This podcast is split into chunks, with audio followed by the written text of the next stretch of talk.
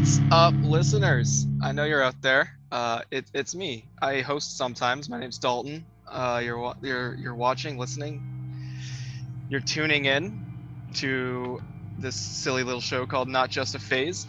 I'm sitting here with Eve. To be gentle. What's up, Eve? Hey, how's it going? Oh, going well, going well.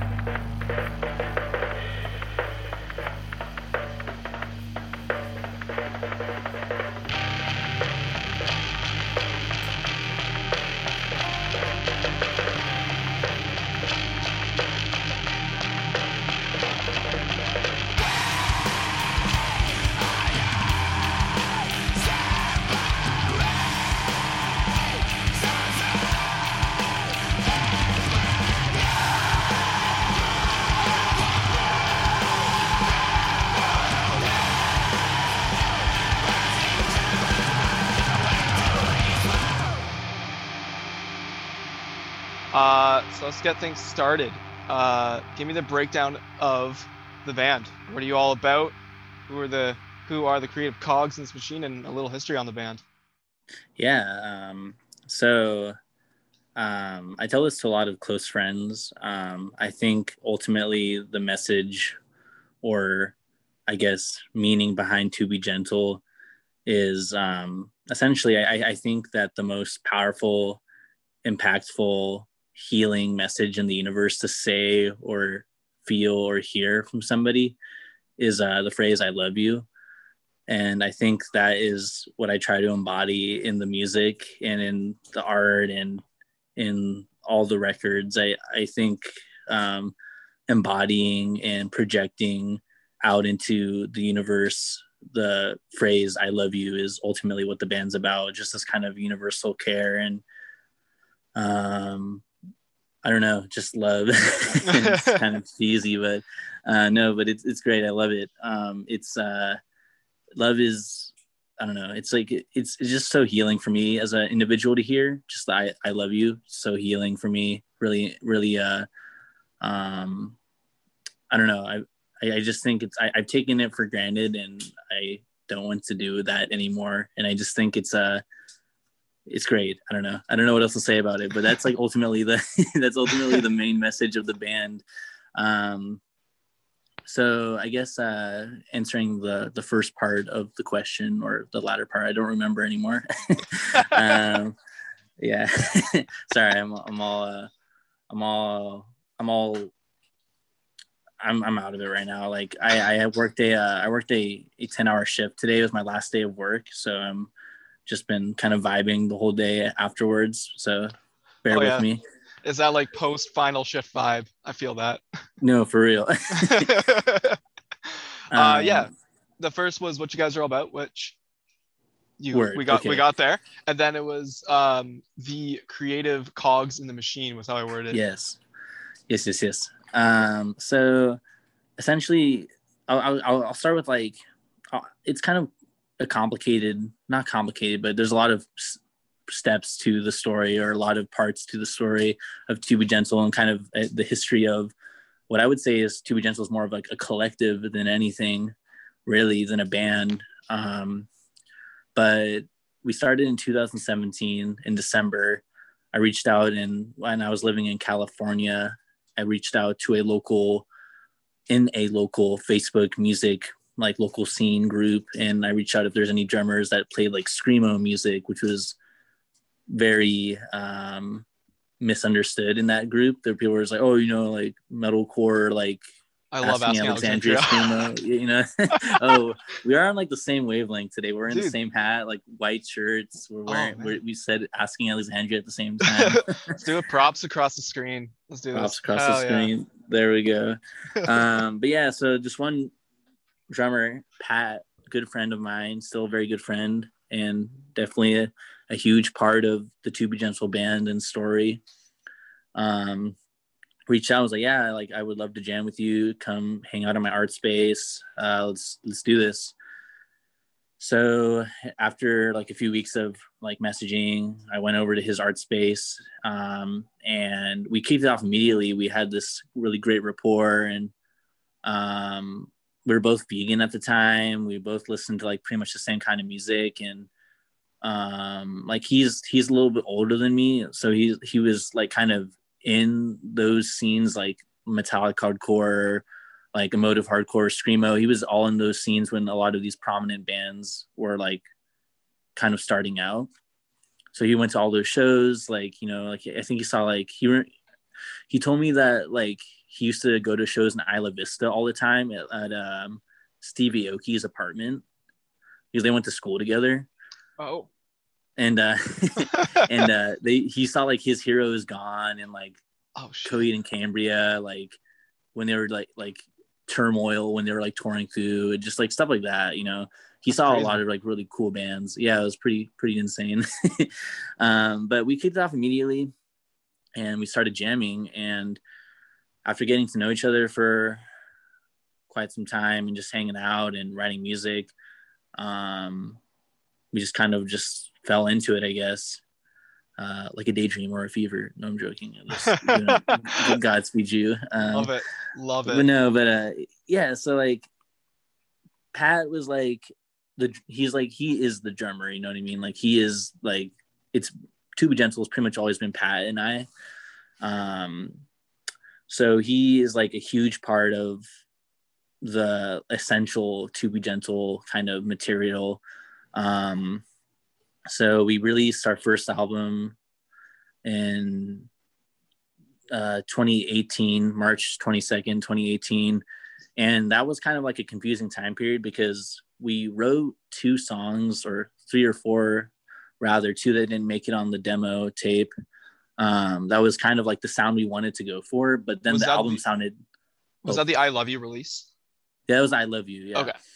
um the self-titled was is what i'm referring to that was kind of like that was kind of like a weird time period because we, we were trying really hard to sound like something else that we, we were trying to sound to sound like something we weren't you know it didn't I guess, I guess like the self-title didn't really come out the way we wanted it to. We we were sounding too much like our influences and not enough like ourselves.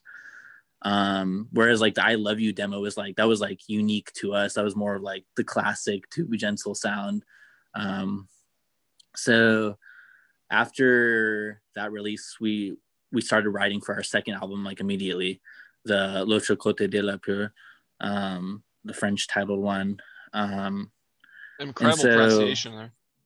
thank you i uh, i don't really speak french very well and i don't have a really good accent but i try Yeah. um but yeah so like pat and i started writing for that album like immediately after and we wanted it to be like just true to how we sound or wanted to sound and true to like our like our interest in music um and so yeah we we started writing for that and about the the time where we were recording, I had to move um, due to sudden like circumstantial uh, events that were happening in my life. And so like we agreed, yeah, we're gonna continue the project. We're gonna like jam. We're gonna when we can, I'll visit. You know, Pat will visit if he can. Um, and we decided, yeah, like after we release this album, we're gonna still chug along, and you know, we're still close friends to this day. Um, when we had like a lot of we had a lot of other kind of uh like um recording prospects in mind at the time as well. Um but we we finished recording that album like two weeks before i moved to oregon. Um and uh yeah so it was kind of like he, pat's been like an essential part in like like you said cog for to be gentle. Um like half of it is is him and you know he's he has such like a unique way of seeing and listening and hearing music. Like he's all about patterns. He's all about like rhythm and obviously like being a drummer but like he takes on like a like a almost like a philosophical level of playing. It's like very it's very unique way of looking at drums.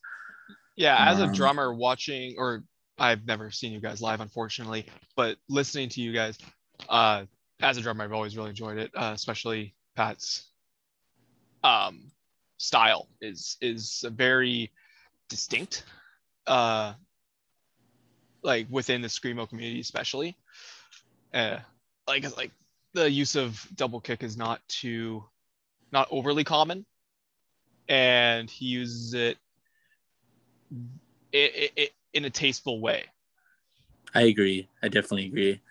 Um pat has described his playing style as like hip hop beats meets like death metal.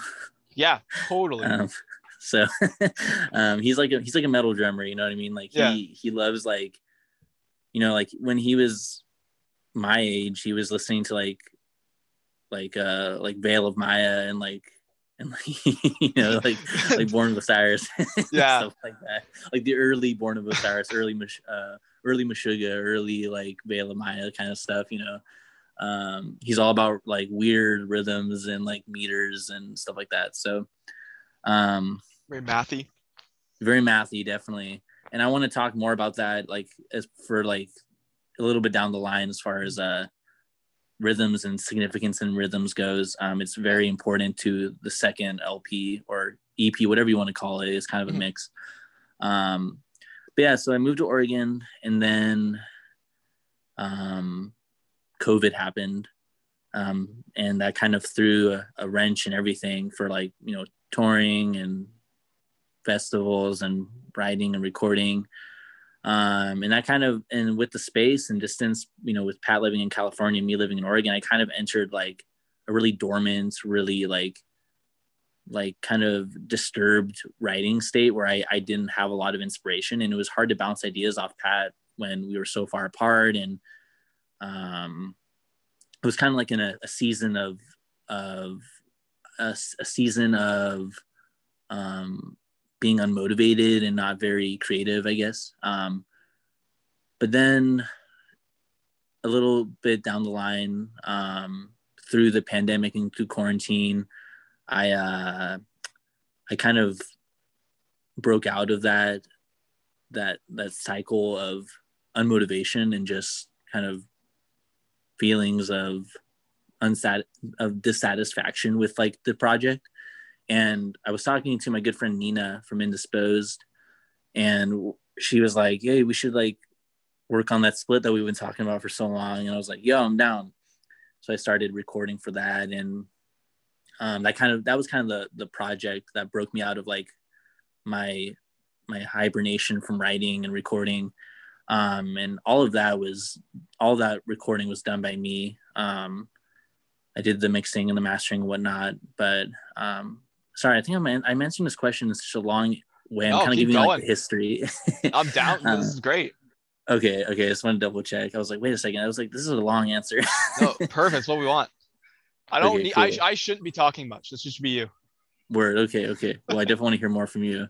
Um but yeah so after that I, I entered like this intense rigorous really like unrestrained, unhinged like writing in this writing period where I just was experimenting with so many different sounds and textures and styles and um, getting dipping my toes more into ambient kind of music. And um, at that point pat was kind of like hey we should like you know get together soon and record. And you know we, we were still trying to make plans for that. Um, and just kind of i don't know life has kind of led us in different ways where i feel like more now more so now to be gentle is more of just kind of like a solo project if that makes sense where it's like pat is still and will always be a part of the band. Just until we get make the time to get together and write and record again it will it will kind of be on to be gentle as a collective will will to be gentle will be more of a collective than a band i guess i should say.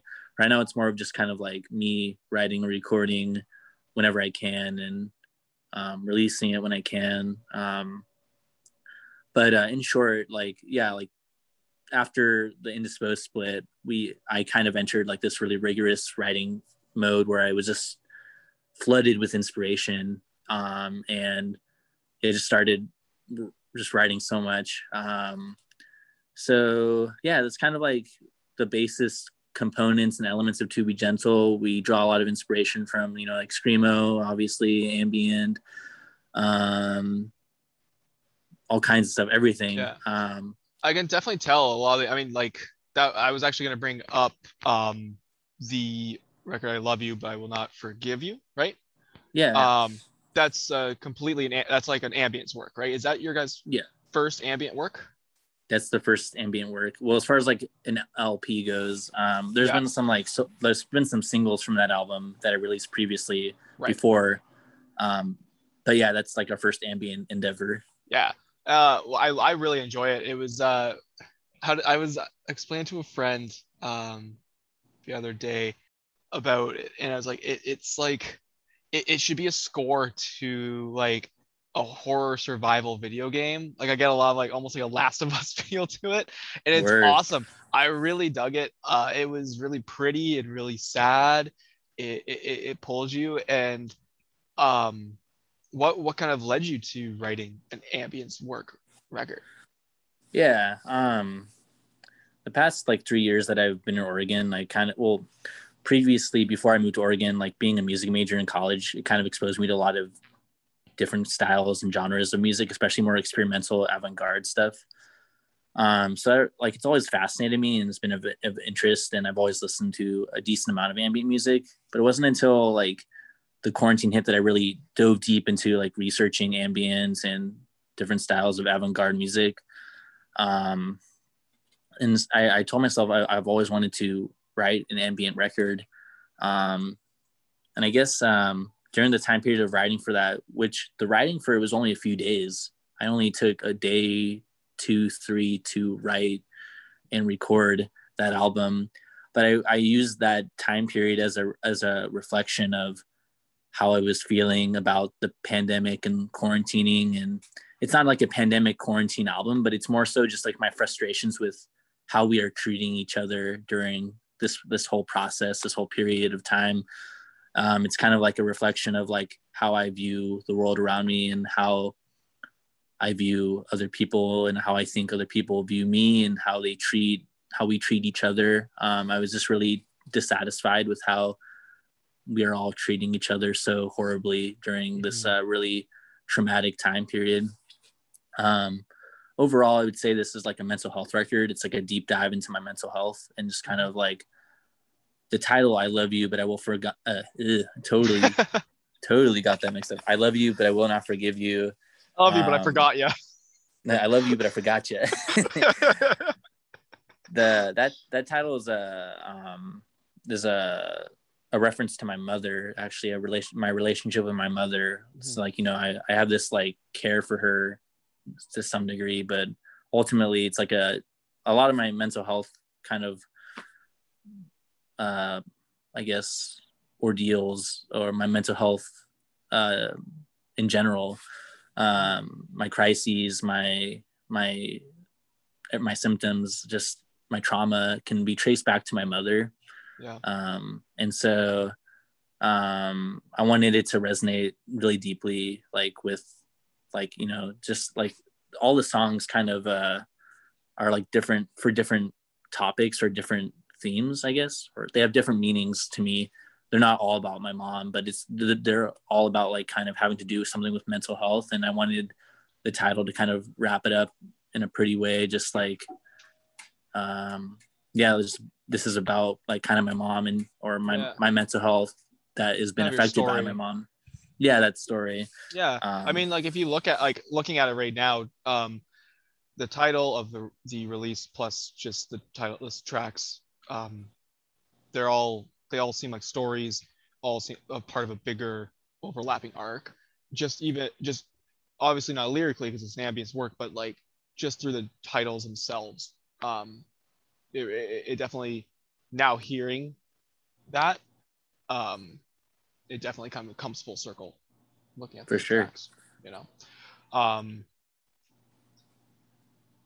and you also like you've you've been really busy uh, as you were saying like you, you went through a, a, bit of a period of stagnation and then kind of got back into uh, writing like like a maniac.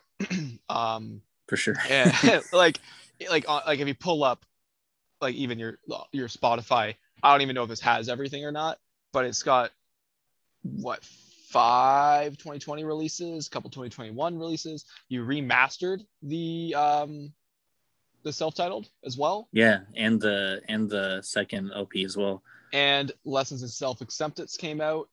Um and that definitely the lessons in self-acceptance i listened to for the first time today and uh, was on repeat on my like my breaks between work and stuff and it, it's incredible. Oh, yeah. um thank you. and it, it's super powerful two songer um and, and hearing now the concept of to be gentle is i love you like you had said um, yeah so these songs definitely subscribe to the title of the release lessons of self-acceptance yeah. Um, spoiler alert: one of the songs from that will be on the next like screamo LP. Sweet. Um, the the first song, um, the first song, a thousand words. Um, it's actually about three different people. Um, each stanza lyrically is about a different person.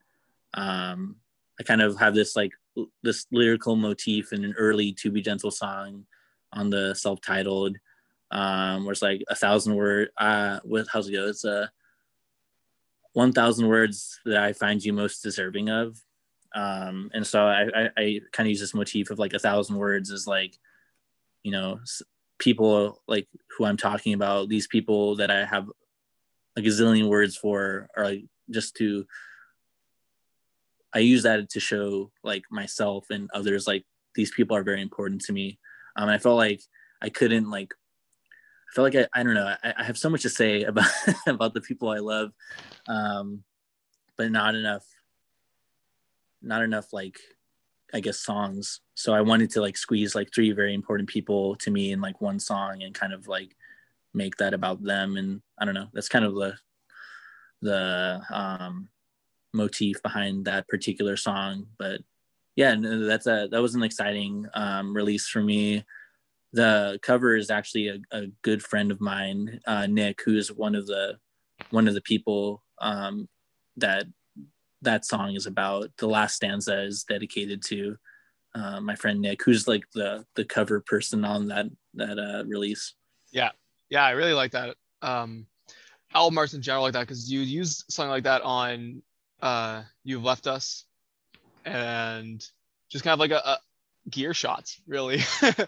yeah um so the gear shots i the the you have left us but shades of blonde still reminds me of you like wisps of love. That that song is dedicated to my friend nico who passed away of diabetic complications a few years ago. And um, he's been like a huge part of my life. Um, but i think of that like i'm wearing his t-shirt in that shot actually um, but the the gear shots, I that particular photo, um, I think of it as like I call I call that photo group hug. Mm-hmm. Um, I think of it like I don't know, like music equipment for the musician is like a car to like a car aficionado, you know. Totally. Um, but I think a little bit more deep, deeply. I mean, of course, it's biased, like my opinion on that, but I, I feel as though like there's something super magical and and like sparkly about like analog music equipment and something about just like I don't know, we came from sticks and stones and now are like reproducing electric signals and amplifying it to incredible volumes. It's some that's like something super special. Um, but just like the it's like these are the tools I, I use for my my craft, my medium of expression. Mm-hmm. And so it's very important to me. And so I, I thought of like, I don't know, I just those pieces of equipment very special to me.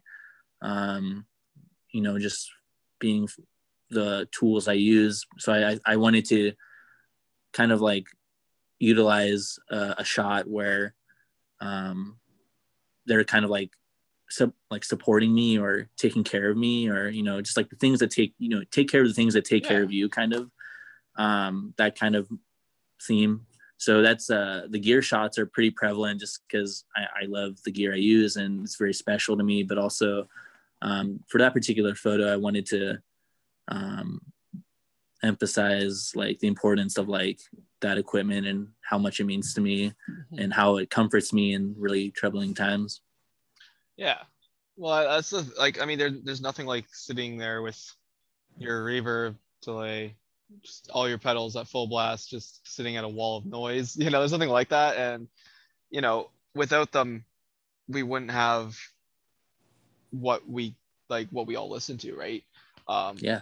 uh, bands that utilize them and kind of know how to like when I see like friends or bands that just mod their gear and it's just theirs and it's so like specifically theirs that I find that so cool and so special. It, it, it's like you know people having their own like their like tattoos. I mean, a lot of them. It's the same. It it's very like that's integral to what they create as a human being.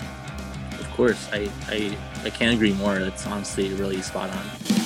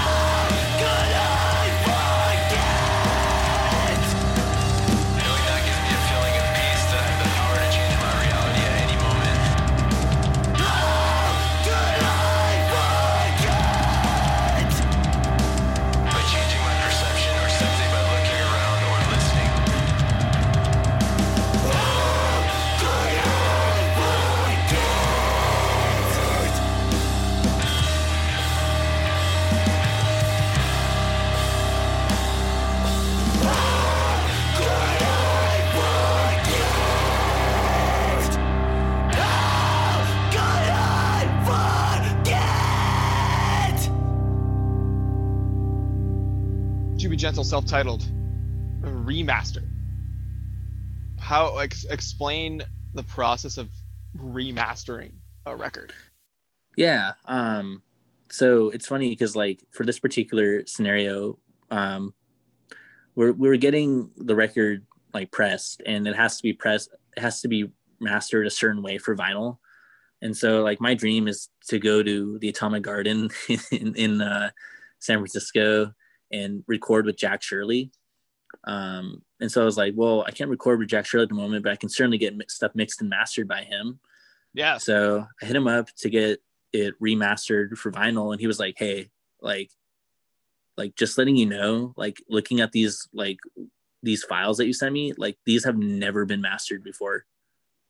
I'm like, wait, what? Oh, like, so they, they just got mixed and just got sent off to you, eh? Yeah, they got mixed and sent off, and they were claimed to have been mastered. And I mean, like the person who said who mastered them, like that album was like a process, and Mhm. I don't. Ultimately, like it was upsetting to find out that he didn't actually master these tracks, but um, I understand why he didn't, just because like the whole process was it was a long, arduous recording process. These ten songs, um, but yeah, so he, Jack was like, "Hey, like these have never been mastered before, so I'm gonna master these for you for di- like digital re-release and for vinyl." And I was like, "Okay, cool." Um, so, and generally speaking, like when you're remastering something, like you when in like your DAW in your in your program, um, you don't want anything to be on the master bus or the stereo out bus. Um, and so what you need is like the mix downs before the mastering process, and then the engineer goes in and remasters according to the um, stipulations that vinyl kind of holds and ne- requires for um, like sonic integrity and whatnot. Mhm. So that process just looks like you know just taking the, the original mix downs and just tweaking them to them sounding like them sounding as true to the digital sound but like on vinyl i guess. I don't know how to describe it. It's like it's just like uh like tweaking it so that it sounds it's it, you're, you're mastering it differently than digital but um it will sound the same when it's on the record. So that's kind of the process really. Um but yeah so jack was like yeah like i'll just remaster this for vi- for digital too and you can re-release it like like truest form i guess.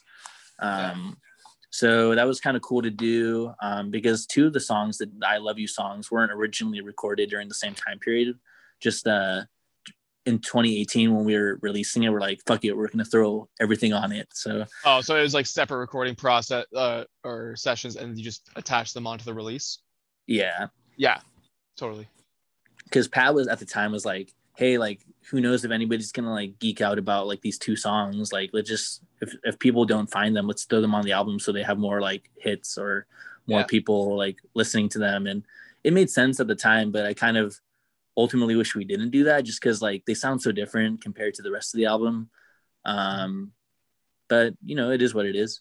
Um but yeah, so Larry was like, yo, I need the I need the the vinyl masters. So that's kind of what prompted the um, the whole remastering process for that. And it was similar for the second LP. I mean, that was properly mastered for sure, but we needed like a vinyl ready master for that. And Jack did the same same thing. He just prepared digital um, files for us, and we just re-released it as a as a remastered um, that came with like a download code and and whatnot. So Yeah. Uh, was was releasing on vinyl? Was that always like a dream of yours? Are you a huge vinyl nerd? I am a huge vinyl nerd. Yes, um, big dream of mine. I feel like it's it's like a it's I, I feel like it's like a rite of passage for like people in bands. It's like oh the first release on vinyl, you know, like Totally. that was that's that I don't know. That's like so special. That I'm I'm really grateful and proud that the first To Be Gentle vinyl experience was with Indisposed because they're just such good friends and such important people to me. Um, but yeah, it's just uh, it's super special. I'm a huge vinyl nerd. yeah. Indisposed was one of the first like new new age screamo bands that I ever found. So good. So incredible. I- I feel like I- that split was probably no, that would have came out after them. Is how long has Indisposed been around? Indisposed. Well, Indisposed was originally a solo project, and then Nina was like, "I want to, I want to make this a band." I don't remember how long it was, how long it's been a solo project for. I think 2016 or 2015, but Yeah. I don't. I think they've been a band for since 2017 or, or 18. Yeah. Um, So I but just I just gotten out of high school because I graduated in 2015. Uh, and I think the year after, within a year, so 20 uh, at least at, at most it would have been 2016. I'd say that I found them and I was blown away by it. It dude, so for good. real, I was absolutely floored when I found the Attestments EP. Mm. and I I remember telling one. myself, yeah, yeah, that's the one. I remember telling myself, like after I listened to it, like I'm gonna do a split with these these people eventually. Like it's a goal of mine. Mhm. Um, I remember adding all of them on Facebook shortly after, just like a weirdo. I was like, "Hey, I love your music," like like the Punisher after the show that like checks out your gear, you know? Six set. Yeah, like yo, six set, dude. Like like I, that was me. Like Yeah. Oh yeah. so I like totally punished the hell out of them, but um, they were very sweet, and uh, we I'm very grateful that Nina and I became such good friends after that. Um, very, she's a very important person to me. Um, but yeah, like so that was like that was like floored when I listened to that, and um, it was funny because like they were on their tour with On Better Terms when we're like kind of starting. Wait, we're did I say that right? We're they were on tour with On Better Terms when we were Mhm. Nina and I were starting to get become closer and better friends. And she was like, "Yeah, we're listening to like To Be Gentle in the in the van right now." I was like, "Wait, what? Like, no, that's so cool." um, so I don't know. It was it was it was, it was a cool- it was a it was a cool time. the Yeah. the early ins early indisposed exposure days. Yeah. It's always it's always sick when you know just anyone that you r- respect musically uh, or, or personally uh, like listens to whatever or um takes enjoyment in your project that you work on. It, it's It- it's a very humbling experience. It's, Extremely humbling. The ultimate high. Like oh yeah, nothing touches that. nothing touches that when like somebody you look up to enjoys your project. Uh, this is very very meaningful. Definitely very very impacting. Um, something I wanted to mention that I, I feel like I, I should make time for Mhm. um, is like kind of the, the the I love you message. yeah. um so this is like i've only told a few people about this but it's like a super nerdy thing that like we incorporate in the music is we incorporate i love you patterns what we pat and i call i love you patterns What? in the music so essentially like um the song if you are reading this like this is a prime example number one um if you are reading this on the second lp um that song is like to us is like a love letter from the universe or to us or like from us to the universe or from Mhm. somebody we care to us or us to that person or vice versa you know Like an open Um, letter. open letter exactly and so it's like you know if you're reading this you are deeply loved pass it on i love you just the way you are um et cetera et cetera but um like there's like a part in the song um the, the whole song is about like you know I, I love you message but um it's almost like the self-titled song if you will the unofficial self-titled song in my mind Yeah, that's like um, the to be gentle, like the to be gentle song. Yes, exactly. Yeah. It's like the To Be Gentle song. Um, but there's a part like right before the lyrics hit, it's like this doomy, sludgy breakdown. But like the reverb, it's like it's like um I forget the mark, but like yeah, that that that song, there's that rhythm in that breakdown um is a one four three pattern. So the accents of each hit are on one, four, and three. One being I, four being love, and three being you because because the letters. Oh, so like. I'll I'll count it out where it's like it's like one two three four one two three four one two three four one two three four one two three. It's like kind of like that. yeah, yeah, so- yeah, yeah. If you if you listen back to it, you can hear it really distinctly. So, um, but we wanted to like have the music be saying like literally "I love you" through its like rhythm. So that's like that was a cool. thank you. Um, thank you. That's a that's that was a, a pad idea. So, but we we after that we decided to carry out like that motif like rhythmically or or like melodically um, in songs. So, but that's like prime example number one. This I just thought I'd make some time and space to mention that because that's something that not a whole lot of people know about um, that we incorporate in our music, but that's something I wanted to to share. Yeah, you, you said that was the prime example. Do you want to spill that's the beans? the prime on, example. Do you want to spill the beans on the other examples? Let's go. Yeah. Um, like on the indisposed, um, indisposed split, there's a lot of um, using the like one four three chord progressions. Um, the song "Insurmountable" also uses a one four three pattern where um, "Insurmountable" on the second LP as well. The song after, if you are reading this, the ending breakdown is like has a bunch of like um, chugs, and we threw in uh, like a, a, a like not in not in, in order like I love you, but we use like um I love you plus two. So like the the chugs are in, in, yeah, exactly. Like well we thought of like two as like number two as two people or like two oh, yeah. entities. Yeah. Um so the first breakdown is like three chugs, then two chugs. Wait, what, how's it going? trying to remember. it's three, one, two, four. Yeah. Um, and so each one being like, you know, a, a representation of each word and I love you too. Um, well, two as in like two people. Um, so yeah, that was like another example that we wanted to throw in to that record. The whole record is dedicated to my twin, um, Sam. So like they speak French, so that's why I wanted the title to be um, in French, have more like oh, meaning. And what does them. the title mean in French or in English, means, French and English? Yeah, it means the other side of fear. Each song is kind of like about like a fear that we have, we're mm-hmm. trying to overcome or have overcome. So like the first the first song is like kind of like the fear or uh, my experience with eating disorders. Um, oh, still there? Yep. Can you okay, cool. My, yeah, my computer. Okay. Yeah, my, my my phone froze for a second.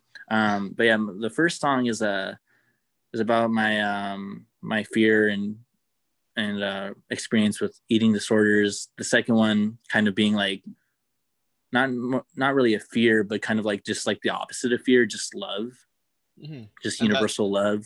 That's if you're reading this yeah if you're reading this okay. um the, the, third song insurmountable is about like climate change anxiety. Um and just like global warming stuff like that. The fourth song is like a date where it's like a date where i wrote a journal entry about like a really difficult time i had with my mother. And then the fifth song is about like the fear of losing my twin. Um it's about like in a time like a moment in time where we were both assaulted, like like like violently like attacked. Um, and that was where I was like, damn, like I'm really that in that moment, like that was where I, was, I I felt like true like fear of like, damn, like I could like lose my twin in this moment. Um, the the thought of losing you terrifies me. That that song is specifically about my twin, but the whole album is dedicated to them. Mm-hmm. You see, you seem very, you're very very open and very loving human being. Um, like it seems like you wear your heart in your sleeve, uh, and then you are able to uh, use music as the outlet for all this, um, especially with the way you are able to. Uh, how do I word this? Um, speak your love for the people in your life that matter most to you through your music, and they're a part of the message that to be gentle is the 11 message that they are all a part of it and that kind of feeds into the collective um, really awesome i really like that i really appreciate that uh, about you. Is that you're thank you. very i really i really appreciate that acknowledgement. That means a lot to me. Um, yeah like too gentle like in my mind is a collective like primarily in the sense that like pretty much all all my friends have played in to be gentle in some way or fashion or have been a part of To Be Gentle in some way or fashion. And, Whether it be uh, like uh, performance wise or or um, part of the recordings or, or or like in the in the message of the songs. Yeah, exactly. Um, but also like I see To Be Gentle as like a therapy session, really. Yeah, yeah. it's just like a giant, like, uh, cathartic musical therapy session. Mm-hmm. Man, ultimately uh, what it is. Honestly, like even listening to any song, uh, it, it, it there is such a level of catharsis, like you said, um, that just bleeds through uh, in the music. Um, and I, I was curious. So, what led you to? Because you play such honest music. What led? What? Where did you come from, music wise? Like, where did you grow up with music in your life? Did you have to find it on your own? Um, yeah. Yeah, that's a great question. Um, so I was in the house, like I like my dad's house. Uh, my parents. Uh, I grew up in a divorce kind of setting with my parents. Um, my my dad um, and my mom both remarried, but there's always like guitar driven music being played in the house or in the car or whatnot. Um, my dad's a pastor, and my stepmom would like play like Rob Zombie and like the Sex Pistols and Bauhaus like on the way to church and stuff like that. so like all the stuff like you you probably shouldn't be showing like like eight year old children like on the way to church, but um, like Alien Sex Fiend, I remember vividly. Um, Red Hot Chili Peppers, I don't know, stuff like that. Just like really, lot, just mostly guitar driven music. Mm-hmm. And um, like in my mom's house, like there, there'll always be something on the stereo playing, like whether it was like disco or The Doors or. Um, my mom listened to definitely like more like like older pop music, um, like less guitar driven, I would say but like my dad and my stepmom had like an appreciation for rock and and whatnot. So yeah. rock and roll if you will. Um but yeah so that that kind of sparked my interest in music. Just like i remember as a child i actually remember the distinct moment as a child where i told myself hey i want to be like quote unquote a rock star you know oh, very, oh yeah? a very like i was in i was in my dad's office and i was looking at a a, a classical guitar that he was borrowing and i remember noodling around with it in like midday.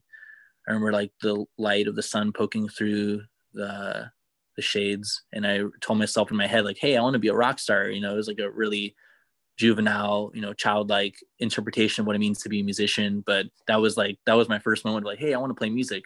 Mm-hmm. Um, so I, I grew up like um, like middle school, high school, doing like um, more traditional like high school band, woodwind, like um, ensemble, um, chamber music, and like orchestra um, kind of setting. So I had a more like traditional, like upbringing in music, I guess. So I, I played like tuba in like in uh, wind ensemble, and I played upright bass in orchestra and chamber um, orchestra. And um, I was in a like a easy core band with my twin in high school. We were called Ghost Song Parade. Don't look it up, please. um, I am really de- if there's any recordings, I am definitely throwing it as the intro to this episode. Oh my gosh, I hope not. no, that's that was uh that was a dark time. no, that was uh that was that was like so those were my first like dabblings in like music was like my exposure to high school, middle school and high school band learning bass guitar in middle school and having that carry over to like high school and playing bass and orchestra and playing more bass registered instruments mm-hmm. in um, wind ensemble and then um yes i played guitar in that easy core band so that was that even though like it was like quote unquote cringe um it was like the most fun I ever had playing music with my my twin and with my friends. You know. Yeah, I mean, I can't I, I can't judge you for calling it cringe when we when we both mentioned Asking Alexandria at the exact same time. We both know was, where, where, we come from. that's pretty good. it was funny because like, oh sorry. No, no, go ahead, go ahead. I was just saying like I was thinking like back to like high school and I was like, damn, like I was like a early high school. I was like an elitist metalhead. I was like metal or nothing kind of like mm. mindset. Mm. It wasn't until like junior year I was like, opened up to like, damn, other music's kind of cool too, you know? Yeah. Like, um, so I was very much like, ah, metalcore is lame, kind of, or like for posers, or I don't know. I was very like, yeah. close minded.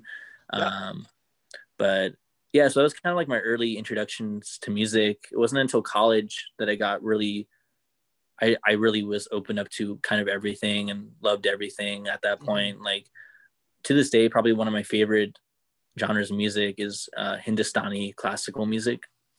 Whoa. Um, find that very fascinating and very intriguing, very cathartic and um, spiritually moving, honestly, emotionally moving, really wow. evocative um, music. Um, but yeah, like college really opened me up to a lot of different kinds of music, being a music major, um, like music concrete and um, more avant-garde experimental types of music and like especially like in a classical sense like implementing like classical music quote unquote like classical music. There's yeah. different periods obviously but quote unquote classical music or chamber music in like yeah, an avant-garde setting. Yeah yeah. implementing those styles in like an avant-garde setting. Um so yeah those are kind of that was kind of my early introductions to music in a nutshell in a really condensed way. What would you say would be the, the gateway um bands groups artists musicians um per uh stylist uh style that you've gone through? Like what was the gateway? I know you grew up with guitar driven music but what was the gateway into easycore? What was your gateway into um, emo and screamo, gateway into maybe hardcore, gateway into classical? Was there artists per, or avant-garde? Like like for me, like any like I'm about to be that guy that's about to call Godspeed You avant-garde, but like in that sense, no, like true, Godspeed You opened up that that kind of door to me, right? Um, yeah, yeah. So what would be that for you? Yeah, so like I guess since you mentioned Easycore first, like I wanted to be in a band really bad, but like my twin was playing like like djent music, mm-hmm. and I was like not really about djent at the time. and I was like, hey, like, can I join your band? But like, can we not play like djent? And everybody was like, uh, how about we like do something we can all like, but we we we keep the breakdowns. So I was like, yeah. yo, like easycore, like pop punk, but like, with breakdowns. Everybody was like losing their minds. Like everybody's yeah, yeah. mind was blown. They're like, like, whoa, you can do that? Like, like you know, like chunk no Captain Chunk, you know, like. And so we were all like, yo, we were like so stoked. So that was the kind of like the genesis of that was like chunk no Captain Chunk or like four years strong or something. Oh yeah, oh yeah.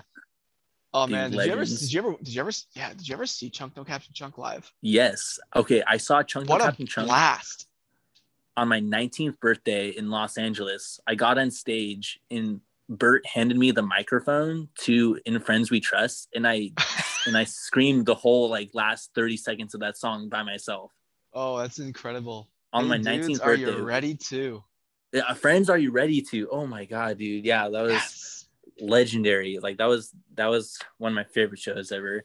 I got off stage and everybody was like dude you killed it. I was like it was euphoria i'm telling oh, you that was your peak. You peaked right yeah i peaked right there. I don't think I, yeah that was my peak honestly. Um but yeah so easycore um i say like like emo screamo like that kind of like i was always into punk music like i was always in the hardcore like in high school and college like uh, that was what i gravitated towards like i definitely had like leanings towards more extreme music with like power violence hardcore um like various styles of emo um not that emo is that really abrasive really but um it wasn't until i found the saddest landscape that i was like damn screamo is my thing now mm-hmm. like that was the band that like set the tone for the rest of like my screamo uh, fascination. I was like, damn, like this is the band. Like I have a saddest landscape tattoo on my leg. They're oh, just oh, no so way. important to me. Um, yeah, stumble upon them? um, how did I stumble across them? I think I was on I was on Reddit and like I was I was like in the emo and I was like I, I, I found people like talking about like screamo. I was like like screamo. What are they talking about? Like like what what is that? Like you know I know like screamo like conventionally obviously. But then like they were talking about bands like Orchid and Page 99 and then I, I saw like the saddest landscape and I, and I thought that like that um that that name of a band really stuck out to me and so I, yeah. I looked them up and it was just immediate like I was hooked mm-hmm. was totally yeah, hooked that's really funny that they were what like what got you in there because I mean for me what like I I got into that uh like the entry level screamo bands. So that I like speaking of in like La Dispute, mm, like Touche. Touche. Touche was the big one for me. I still love Touche like For real. They're, they're honestly like I I I kind of just like they're one of those bands that every time they put out an album, I feel like I've grown with them. You know what I mean? So they, I've always been a huge Touche fan, and then I remember stumbling across that landscape by either them sharing it or Sophie's floorboard, Word. and that's what kind of made me realize that Touche Amore and those bands weren't just hardcore or melodic or what- like hardcore. They were yeah. in that world, and that's what opened me up to that world. And then I found like Indisposed, and that's what I found everyone was that. Sophie's was a huge one for me for sure. Dude, Sophie's Floorboard's iconic, dude. I mean, like, Oh, I mean, like, all, like Touche Amore, like, they're, they're all screamo kids. You know what I mean? Like, they all love screamo. Yeah, Um, but like t- when To Be Gentle made it on Sophie's Floorboard, like that was that's actually where I peaked. Dude. that's so funny. I say the same thing. My band got on there too, and when that happened, like everyone that was that's in my band that was in my band, we're all so like that's where we all found everything we listened to was through Sophie. So when we go to check it and we just saw our band's name, we were all like losing our shit. We're like, all right, we're done. That's it? That's it. Legends, legend status. like exactly it's like you've made it as an emo screamo kid you made it if you're on sophie's No, exactly. It's so good. Um, but let's see, like, um, Touche Amore actually was like a huge part of like my high school, like music development, Yeah. musical development. Um, I remember going first time to Amoeba Music in LA. Um, in 2013, I found Touche Amore's is Survived by on CD, and then I found um, a really great screamo EP like this is be this is like so I, I was I was exposed to screamo, but I didn't know how to like how to define it. I just thought it was like Yeah. oh it's melodic hardcore. exactly Um, found this great screamo EP that I actually listen to probably like once a month, if not like twice a month, to this day. Um, it's called "In the Middle of Everything" by Nurture. Um, some of the members are in Malavik now, I believe, um, and doing some of some some of those members are doing other things, I believe too. But Malavich or Malavik or Malavik, I don't know how to pronounce it. um, they're like a death metal band um, with like black and screamo leanings. But um, that EP in the middle of everything, yeah Fuego, so good. um, so, so that's kind of what that, those. I guess like those were like my first ex- like entry gateway exposures to screamo. But before I kind of even knew it, really.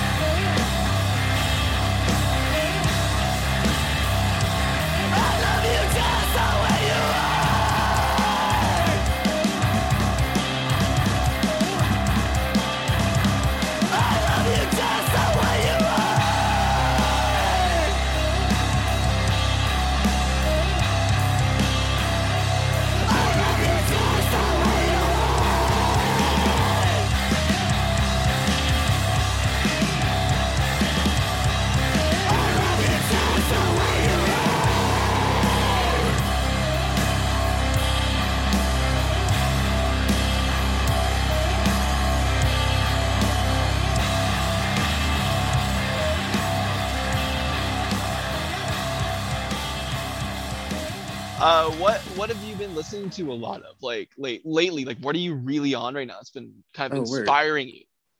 Yeah, let's see. Um, Like maybe not stuff that you're like going back to that you listen to, but what are you listening to that's been inspiring you right now?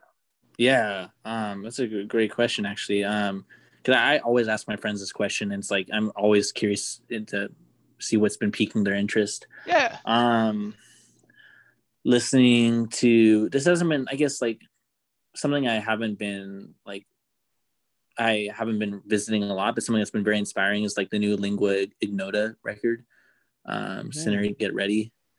Um that's been pretty cool to listen to and see her development as a musician. Um i really respect her her her craft. Um let's see what else. Um Ostraca, that that uh yeah, dude, the gods of screamo. So so fucking good. so good. Um yeah, Ostraca's last. That's like a classic album for me. So good.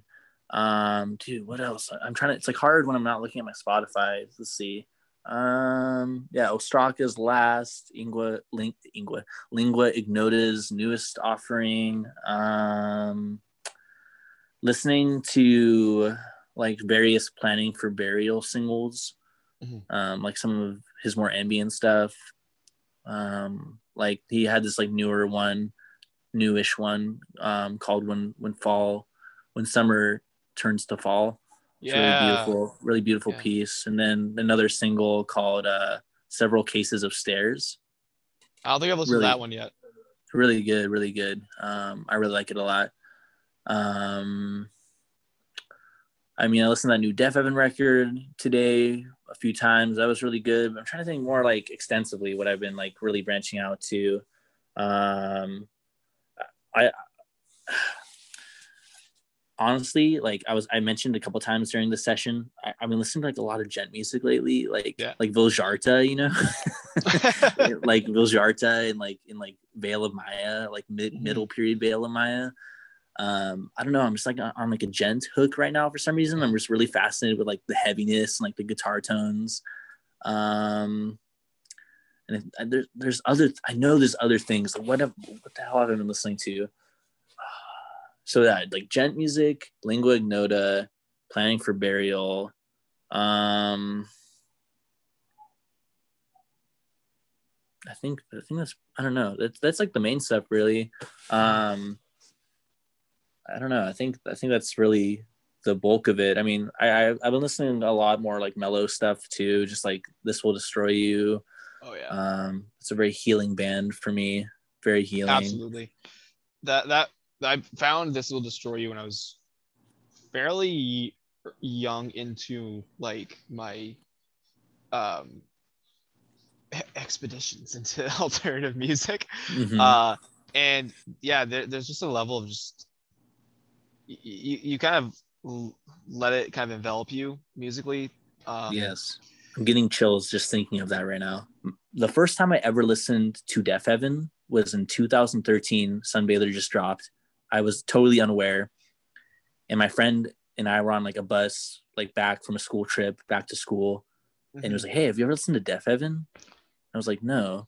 What's this what's this Deafheaven you speak of? And he's like, Hey, this album just dropped. I think you might really like it. You like metal music, right? And I was like, Yeah, like let's check it out. And I was like absolutely overwhelmed. Like I was I was uh I, I was having a panic attack, honestly. I was like I was like so over overwhelmed with just like emotion and like just like this weird kind of like, oh my gosh, like this feeling of like, oh my gosh, like music can sound like this. Like I was so blown away by like how unique it sounded Mhm. that like I, I literally started having a panic attack. I was like, I don't know, I, I can't process this right now. Like I need I need to stop listening. Mhm. Um it was really powerful for me. And I didn't how I really like it honestly. But I didn't I didn't like that feeling or like the music. But then like I revisited it over um, a series of a few months and I was like, this is everything. Like this is everything Yeah. now. Like so That- That's how I um, felt the first time I watched the movie Holy Mountain. Oh my gosh. that and that and um Eraserhead. Yeah. like, like, dude like this is this is like oh my gosh, like I feel like I feel like my my my, my eyeballs are melting. Oh my- man, the first time I watched Holy Mountain, uh, the scene with the frogs, I had to leave. I had to. I got up. I was like, "This is too much for me right now." no, for real, for real. Yeah, that movie's intense. Yeah, Um, I know what you yeah. mean with with in regards to uh, to Deafheaven. With it, it, it's the, the the collaboration of just like black metal and and, and shoegaze. Like I know it gets a little bit. Like, elitists love to talk shit, but fuck them. It, it it sounds so good. it's amazing, dude. It's like okay, honestly, like here's the thing. Deafheaven isn't a black gaze or shoegaze band. Like hot take here, not even a hot. It's a lukewarm take. Let's go, let's go with the lukewarm text. Oh yeah, They're a screamo band. Like like black gaze or like blackened whatever is like screamo. It's just screamo. Like Yeah. like Deafheaven is a screamo band. Like you look you look at you look at their demo. You look at Roads to Judah. Like Roads to Judah is definitely like more of like a black metal album, but like Sunbather, it's just like experimental at times. But it's like a it's a fucking black and screamo band. Um, black and screamo album. yeah. Well, I mean, it's really hard to pin down screamo, screamo, and it, as a whole because it to call a band like Respire screamo as well as a band uh, like um, Joshua Fit for Battle. Mm, Sonically, they're two entirely different bands. yeah, or, or, or portrayal of guilt and Yeah. Suis La Lune are two Oh, for complete, real. right? So as a whole, that genre is so open ended. It's it's very much an open for interpretation uh, world, I would say. So I, I wouldn't have any problem with calling, you know, Deafheaven a screamo band as much as I would calling the the, the first Alexisonfire record a screamo record. You know, for real. I uh, I think the cool thing about screamo like is like just like straight up screamo. Like we're talking like like no offense to anybody listening, but like OG screamo Mhm. is boring as fuck. Like it's like it's very I, I take it in, straightforward. in, in in small doses, not in small doses, but like time and place. Yeah, there's a time and place for it definitely, but like linear like OG screamo, it's like very boring. But the cool thing about screamo is like those are kind of the people that set the tone for the rest of the genre because like Mhm. it's such a it's such a malleable and expandable and really just like like you said open-ended genre like you can Yeah. throw it in to almost anything and it sounds cool after that Yeah. like like post-rock screamo like Oh, black and screamo like shoegaze screamo Mhm. um like i don't know like you can throw any genre and give it like a screamo framework and it Gospel. sounds yeah like, yeah you know what i mean like the the the the i guess the, the best interpreters of the genre um so i don't know I, th- I think that's that's really fascinating about screamo is it has a really progressive framework for being really exciting when you combine it with other genres screamo is everything Sc- Scrams is everything. kind is everything. That one like Miss the Stars post where it's like it's like you like you, you will die but scream alone or something like that. Like I don't know. So screamo is just so cool, dude. yeah it's, it, it- it's there's just so much space like you had said to experiment and do whatever what you please with it um it's malleable uh i believe is how you worded it a- and that's a perfect representation of uh the genre For real. I think um I don't know, like I'm really excited to see where like pe- what people think of the genre in like 5 to 10 years, you know? Like for example, like 5 to 10 years ago we had bands like, you know, Sweet Loon and The Saddest Landscape and I Hate Sex like tearing up the scene or I don't even know, like just like so many of those like prominent bands that people in bands now listen to. And then like I wonder what like screamo kids in five to ten years are gonna be like, oh dude, like dude, like what are they what are they gonna think about like Nouveau Oscura, for example? You know, Yeah. I mean, obviously they're gonna fucking love it, but like I just wonder like the impact, you know? yeah i am curious I, I i am very excited to hear what the genre itself will be in 10 years Never I- know. I- you never know. You don't know what where it's going. I I know I've noticed band like I think the trends right now musically seems to be uh towards kind of like a trip hop or it goes towards more death metal. I've noticed that's becoming that death metal is kind of on the rise right now. And Yeah. then um like we were like we were saying the shoegaze wave uh it, it's i mean hyperview definitely kicked it off uh maybe not Mm. kicked it off but brought it uh brought, to the brought forefront. to the forefront yeah. Um and then turnover kind of came around and then just everyone not not to say it was like a, a bandwagon by any means but people you, you saw it coming up more and more. Um even even the Weeknd did a song that sounded straight like 80s kind uh, influence. Um and then now we have Deafheaven with their new release. Uh so very very intrigued to see where the music uh musicality or sonic i don't know what words to use fuck, fucking fuck english like for real.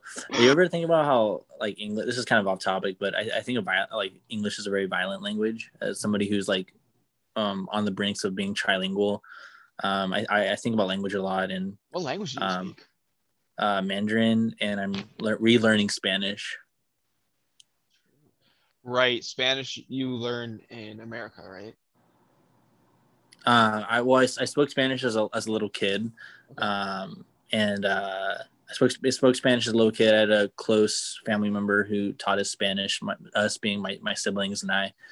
Um, and then when they when they moved away, we just kind of stopped speaking. So I'm relearning Spanish, um, but I, I think about how English is a really violent language, not only in the terms of like it's like you know colonial settler language, Mhm. but like just like how we phrase things and say things like you know like we take for granted like take being a very violent word like or Yeah. it can be a violent word or like like uh like well i was, talking I was talking to a friend about this the other day because i was i was thinking about it again I, I think about it a lot um just like uh um like seize the opportunity like seize Yeah. being an ex- extremely violent militaristic word or like you know in your in your arsenal or or whatnot like just very i don't know just like phrases or things we say can be just can be very violent and we don't Mhm. often think about it but not only just being like english being like a settler colonial language but in the united states but just like just some of the things we say i think it can be very violent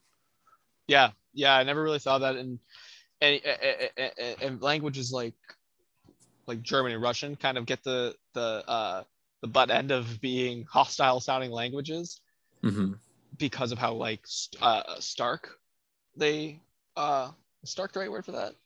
Or kind of like just like like um harsh harsh. Yeah like me like to some people it can sound kind of harsh i guess. Yeah.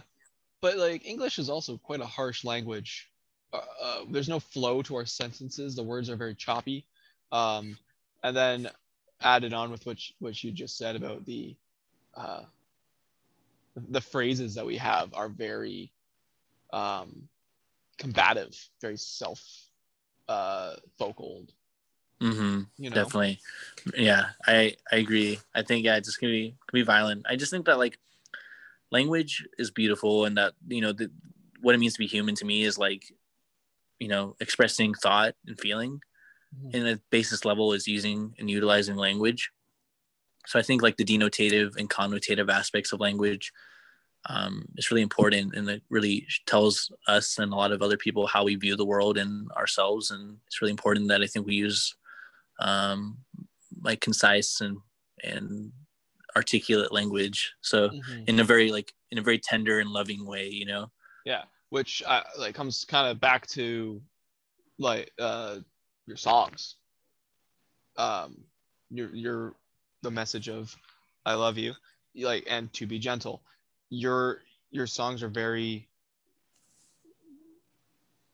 lyrically and um like the tit- titr- titrally uh are, are, are warm you know like there's a comfort in them. Uh maybe not all of them but a lot of the ones that are um praising the love uh are very much it seems like you've actually you considered that while writing your songs.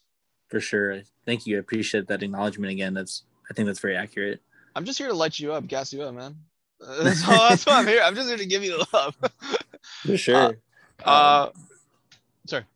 Oh no, I was just gonna say something like on the opposite side of the same coin, like a release that really bums me out a lot.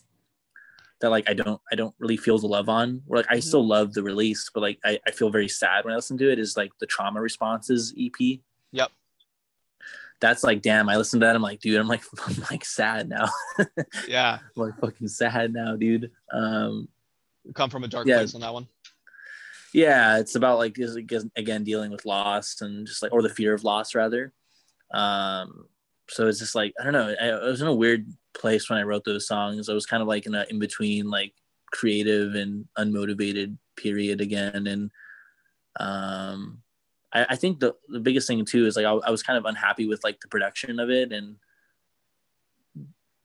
but i didn't know how to fix it.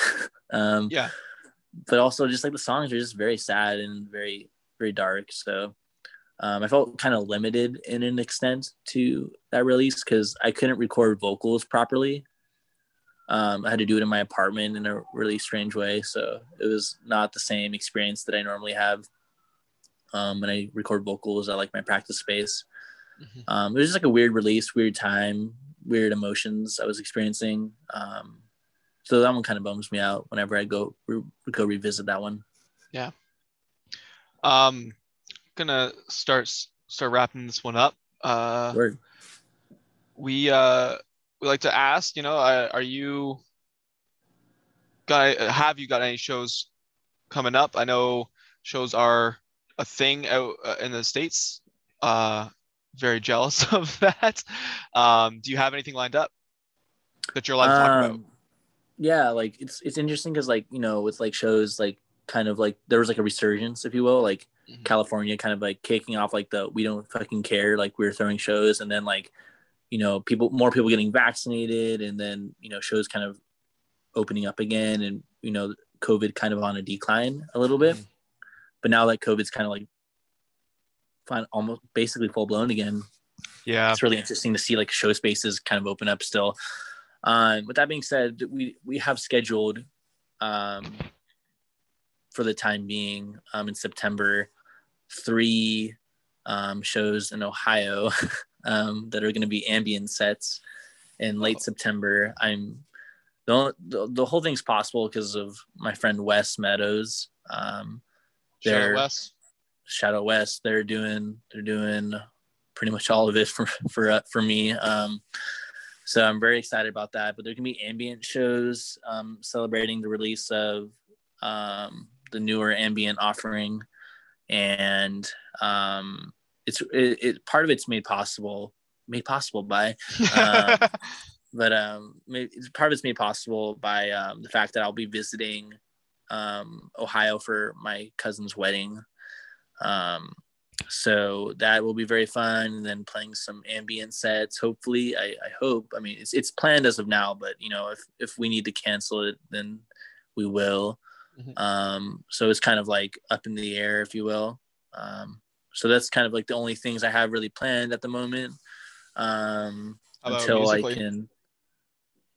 Uh, musically, yeah. Um, so I guess like to to answer that question, I'll I'll ask you a question. Ooh. Um, when do you suppose this will be aired or released or to the Uh, public?